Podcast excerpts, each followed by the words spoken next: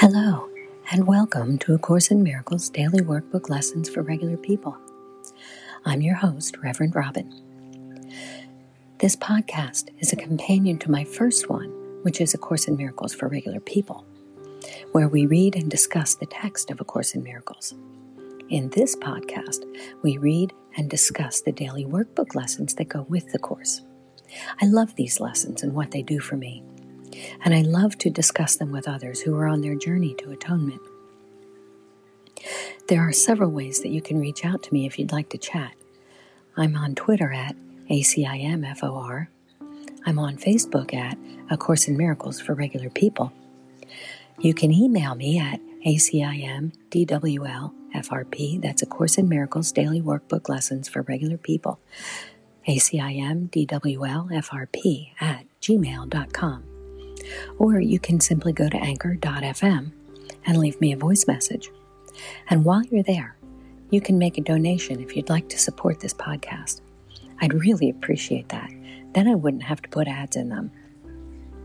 So, thank you in advance if you decide to support the podcast.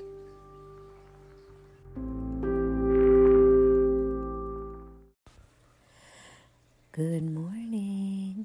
Today is another key lesson. It is key lesson number 99. Salvation is my only function here. Salvation is my only function here. Salvation and forgiveness are the same. They both imply that something has gone wrong, that there's something to be saved from or forgiven for, something that's amiss that needs corrective change, something apart or different from the will of God. Thus, do both terms imply that a thing is impossible, but it has occurred, resulting in a state of conflict seen between what is and what could never be. Truth and illusions are both are equal now, for both have happened the impossible becomes the thing you need forgiveness for, salvation from. Salvation now becomes the borderland between the truth and the illusion. It reflects the truth because it is the means by which you can escape illusions. Yet it is not the truth because it undoes what was never done. How could there be a, a meeting place at all where earth and heaven can be reconciled within a mind where both of them exist. The mind that sees illusions thinks them real. They have existence in that they are thoughts, and yet they are not real because the mind that thinks these thoughts is separate from God. What joins the separated mind and thoughts with mind, capital M, and thought, capital T, which are forever one. What plan could hold the truth inviolate, yet recognize the need illusions bring, and offer means by which they are undone without attack and with no touch of pain? What but a thought of God could be this plan, by which the never done is overlooked and sins forgotten which were never real? The Holy Spirit holds this plan of God exactly as it was received of him within the mind of God and in your own mind. It is apart from time in that its source is timeless, yet it operates in time because of your belief that time is real. Unshaken does the Holy Spirit look on what you see, on sin and pain and death, on grief and separation, and on loss. Yet he Yet does he know one thing must still be true God is still love, and this is not his will. This is the thought that brings illusions to the truth and sees them as appearances behind which is the changeless and the sure.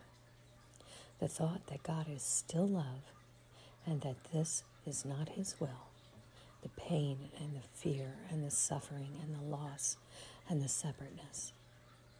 This is the thought, capital T, that saves and that forgives because it lays no faith in what is not created by the only source, capital S, it knows. This is the thought, capital T, whose function is to save by giving you its function as your own. Salvation is your function with the one to whom the plan was given, capital O, capital W. That's the Holy Spirit. Now are you entrusted with this plan along with Him? He has one answer to appearances, regardless of their form, their size, their depth, or any attribute they seem to have. Salvation is my only function here. God is still love, and this is not His will. You who will yet work miracles, be sure that you practice well the idea for today. Try to perceive the strength in what you say, for these are words in which your freedom lies. Your Father loves you. All the world of pain is not His will. Forgive yourself the thought He wanted this. Forgive yourself the thought that He wanted this for you. Then let the thought, capital T, with which He has replaced all your mistakes, enter the darkened places of your mind. That thought, the thoughts that never were His will. This part belongs to God, as does with the rest. This part where the thought that replaced all your mistakes entered your mind. So this part of your mind belongs to God, as does the rest. It does not think its solitary thoughts and make them real by hiding them from Him, from God. Let in the light, and you will look upon no obstacle to what He wills for you. Open your secrets to His kindly light and see how bright this light still shines in you. Practice His thought, His true thought today, capital T, and let His light seek out and lighten up all the darkened spots and shine through them to join them to the rest. It is God's will that your mind be one with His.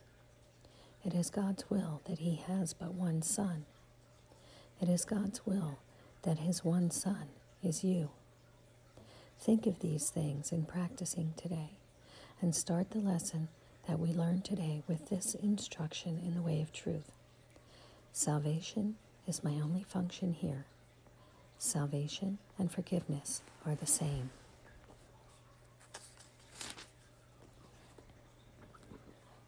Then turn to Him who shares your function here and let Him teach you what you need to learn to lay aside all fear and to know yourself, capital S, as love, which has no opposite in you. Forgive all the thoughts which would oppose the truth of your com- completion, unity, and peace. You cannot lose the gifts your Father gave. You do not want to be another self. You have no function that is not of God. Forgive yourself the one function that you think you made.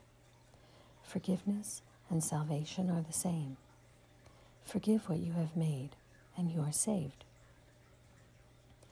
There is a special message for today, which has the power to remove all forms of doubt and fear forever from your mind. If you are tempted to believe that they're true, remember that appearances cannot withstand the truth that these mighty words contain. Salvation is my only function here.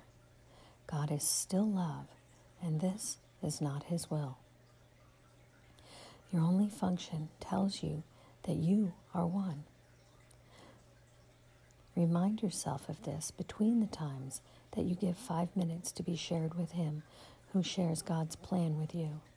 Remind yourself Salvation is my only function here.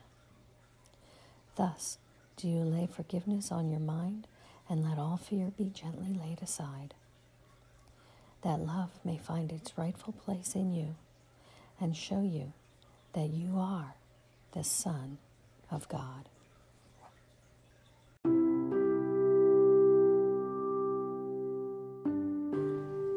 Salvation is my only function here. Salvation and forgiveness are the same. God is still love, and this, this painful stuff that we think that we experience is not His will. Salvation is our only function here. Today, let's lay forgiveness on our minds and let all fear be gently laid aside so that love may find its rightful place in us and show us that we are the Son of God. Today, I wish you a day of forgiveness and salvation. Many blessings. Namaste.